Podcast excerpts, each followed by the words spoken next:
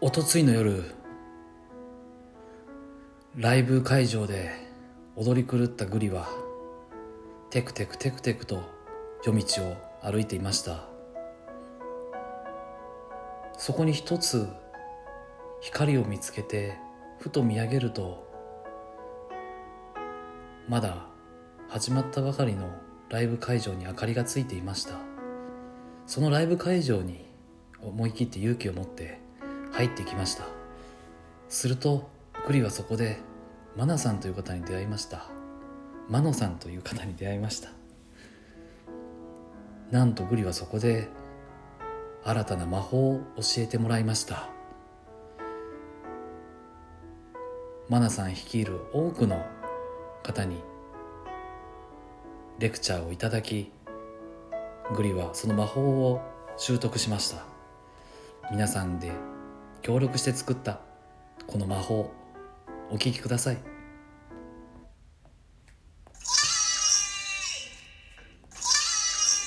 間違えた。はいグリです。ちょっとナレーションがうまくいったかは分かりませんが。うん。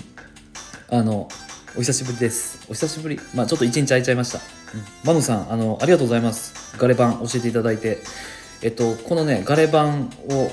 使って、えっと、実はこの効果音の作り方を教えてもらいました。でこのねえっと模様は、えー、マノさんの、えっと、ライブ配信のアーカイブの方にまだちょっと残ってると思うんでご興味ある方ぜひねちょっと何ですか覗いていただければあのどうやってこの効果音とか作るの？みたいなところが、あの分解できますんで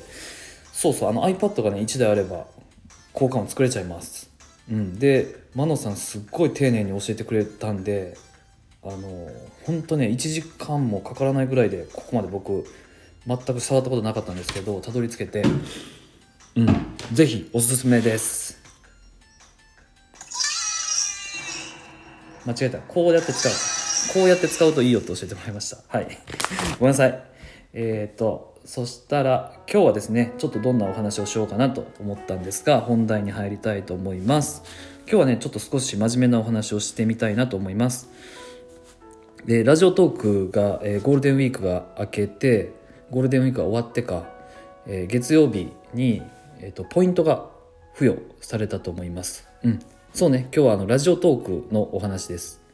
ラジオトークの運営のお話って言ったらいいかな？はい。で、えー、ラジオトークのトーカーさん中でも、えー、ライバーの皆さんちょっとなんかねこれはや流行らせたいんですけどライバーライバーっていうのはね。うん。でえっ、ー、と実はラジオトークが、うん、ゴールデンウィーク期間中にあのライブを頑張ってくれた、えー、トーカーさんに対してポイントを付与しますよ。プラス、えーと、と Amazon ギフト券をあの差し上げますよみたいなね告知が、えー、実はそのゴールデンウィーク前にありましてまあどれだけの方がそれを意識してあの使われたかは分からないんですけれどもグリの方は実はそれは知っててあの結構実はねそれを狙ってゴールデンウィークライブを頑張ってました。でこれなんで頑張ってたかっていうとねあのその対象者になってそのポイントが欲しいっていうのとその Amazon ギフト券が欲しいっていうのはもちろんなんですけどどういうふうになるのかをあの知りたかったっていう思いの方が強くて、うん、例えばそのポイントがもらえるって実際にもらったら自分はそのポイントをどうやって使うんだろうっていうのと Amazon ギフト券がもらえるとは言ったもののそれがどうやってその対象者に配られるんだろうっていうところの方がちょっと気にはなっててあのちょっとねその対象者になろうと思って実は実験的にライブ頑張ってました。っていう側面もありました。まあもちろん楽しんでましたけどね。ライブを。はい。で、えー、おとついですね。今日が水曜日なんで実際に、えー、ゴールデンウィーク明けの、えー、ラジオトークさん約束通りポイントが付与でそれぞれ対象者にはされたと思います。でここでね何が起こったかっていうのをねちょっとグリなりに分析して見てたんですけれども、えーまあ、頑張ってたライバーさんのところにポイントが付与されました。空前のねポイントバブルが昨日おとついでうんあのバブってるんかなっていうふうには見ててだから結構どのねライブ会場行っても、うん、延長チケットとかそのいろいろなんでしょうこのポイントを消費してこうライバーさんを盛り上げるような、えー、内容で盛り上がってると思います。でこれ実はねあのライバー同士が盛り上が盛り上げ合ってくれてるっていうふうに見ててうん。だライバーはそのポイントが付与されてるものだからやっぱりねあの使いたいじゃないですか。せっかくなんで。でそれをあのこのライバー同士が ライブをし合ってこう盛り上がってるっていうような風に見ててでこれって次どういう風になっていくかってっていうと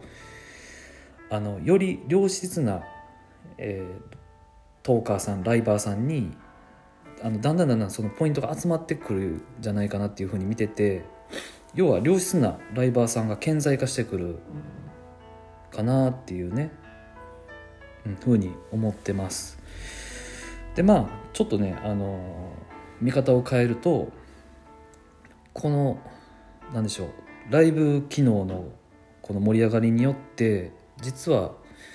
まあ、こう配信とはちょっと別の角度でねあのコミュニケーション能力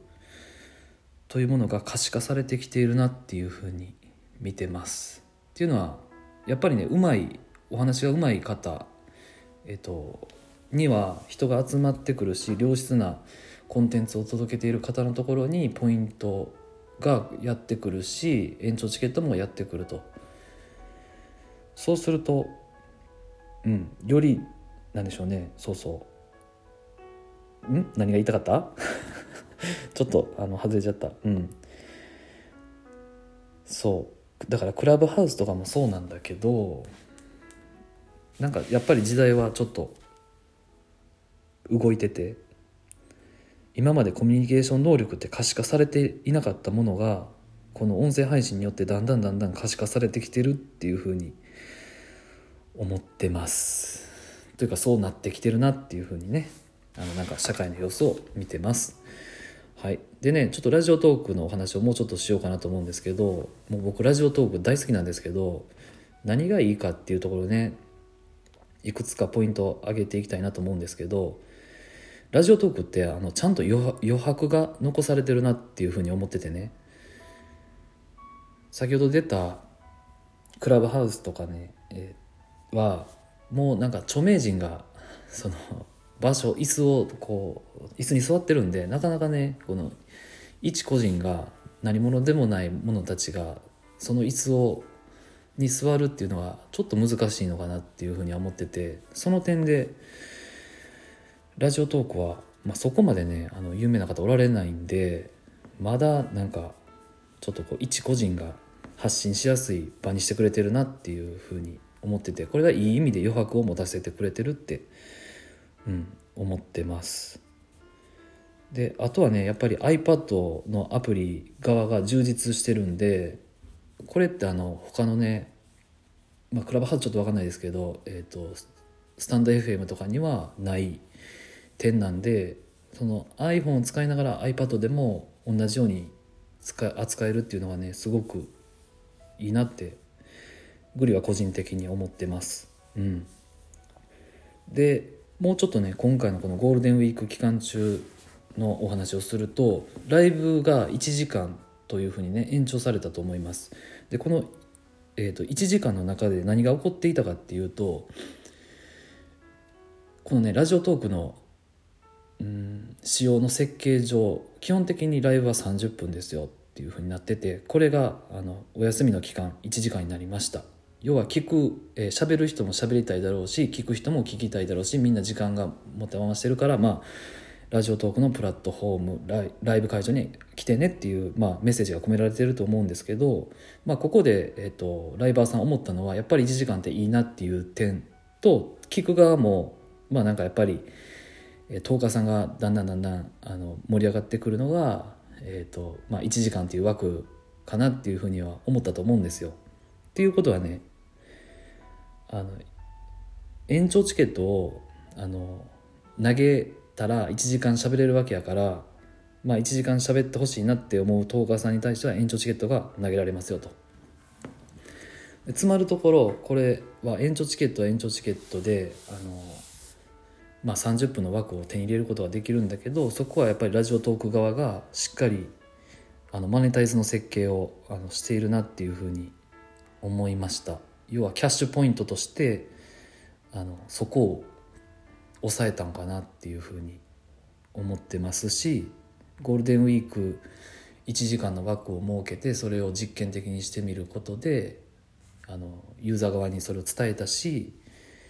でゴールデンウィークがねちゃんと終わったら30分であのに戻したっていうね潔さがなんかいいなって思ったし上手だなって思いましたね。はい、であとはねあのユーザーターゲットユーザー層をしっかり捉えててあのここもねキャッシュポイントとマネタイズの設計ができてるっていうふうに思ってて若いめちゃくちゃ若い方ってね多分ねスタイフ使ってるんですよ。あの無料で何時間でもそのライブもできるし層がそもそもねあの若い方が使ってるなっていうね。ラジオトークってねあのやっぱりちょっとなんかこう小銭感覚で遊べるようなところがあるんでお金を使ってね。あの層が若干ちょっとこう高めというか。でこの辺をねまあラジオトーク側が狙ったかどうか分かんないですけどなんだろう運営を運営を、まあ、長い間やろうと思った時にこの層をターゲットとして捉えてるっていう現状はねすごく評価されるべきだというふうに思います。はい今日はねちょっとマネタイズキャッシュポイントの話をさせていただきました。グリーでした。それではまた明日。バイバイ。